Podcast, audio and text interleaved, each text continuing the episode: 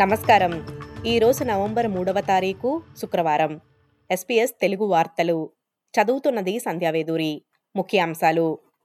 ఇప్స్పిచ్లోని Saint Mary's చర్చిలో ఈరోజు labour governor bill హేడన్కు నివాళులు అర్పించారు.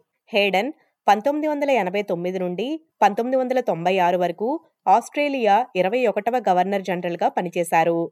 దీనికి ముందు లేబర్ ప్రభుత్వంలో ట్రెజరర్గాను విదేశాంగ మంత్రిగాను మరియు అనేక ఉన్నత స్థాయి మంత్రిత్వ పదవులలో ఆయన సేవలను అందించారు. జైలు శిక్ష అనుభవిస్తున్న ఆస్ట్రేలియా రచయిత యాంగ్ హెంగ్జున్ను విడుదల చేయడమే బీజింగ్ పర్యటనలో ప్రధానమంత్రి ఎక్కువ ప్రాధాన్యత ఇవ్వాలని ప్రతిపక్ష డిప్యూటీ లీడర్ సూసన్ లీ చెప్పారు.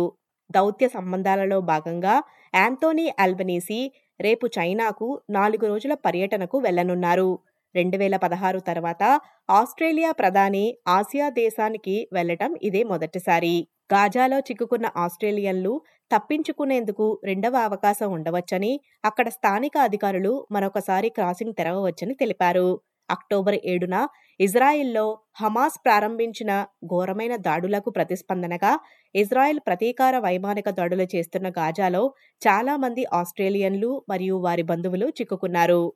కాబోయే న్యూజిలాండ్ ప్రధానమంత్రి క్రిస్ లక్షన్ మాట్లాడుతూ రైట్ వింగ్ కోవాలిషన్తో ఇప్పుడు దేశం పాలించబడుతోందని తుది ఎన్నికల ఫలితాల వల్ల తాను నిరాశ చెందలేదని తెలిపారు. శుక్రవారం విడుదల చేసిన ఎన్నికల కమిషన్ యొక్క సవరించిన లెక్కలలో Mr Luxon centre right National Party వారి యాభై మంది పార్లమెంటు సభ్యుల నుండి నలభై ఎనిమిదికి తగ్గారు. మావోరీ పార్టీ నుంచి గెలిచిన ఇద్దరు ఎంపీలతో కలిసి ఇప్పుడు ప్రభుత్వం ఏర్పాటు చేయనున్నారు. రెండు వేల పదిహేడులో left wing leader Jacinda Ardern ఎన్నికలలో చేసినట్లుగా న్యూజిలాండ్ మొదటి ఎంపీ విన్స్టన్ పీటర్స్ మరోసారి ప్రభుత్వాన్ని ఏర్పాటు చేయటంలో కీలక పాత్ర పోషిస్తారు.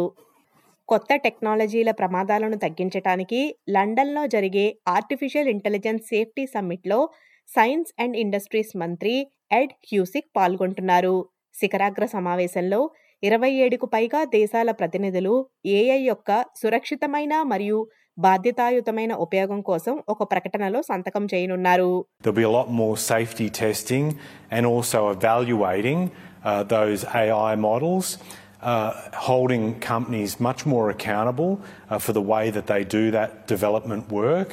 Uh, there will be uh, safety institutes set up in the US and the UK uh, to help with that testing and involve researchers in that work, and a state of the science report uh, that will look at the developments. ఇక cricket world కప్లో ముంబైలో జరిగిన భారత్ శ్రీలంక మ్యాచ్లో భారత్ మూడు వందల రెండు పరుగుల తేడాతో ఘన విజయం సాధించి సెమీఫైనల్స్లో చోటు దక్కించుకుంది. శ్రీలంక యాభై ఐదు పరుగులకే ఆల్అవుట్ అయింది. ఈ వార్తలు ఇంతటితో సమాప్తం. మీరు వింటున్నారు ఎస్పీఎస్ తెలుగు.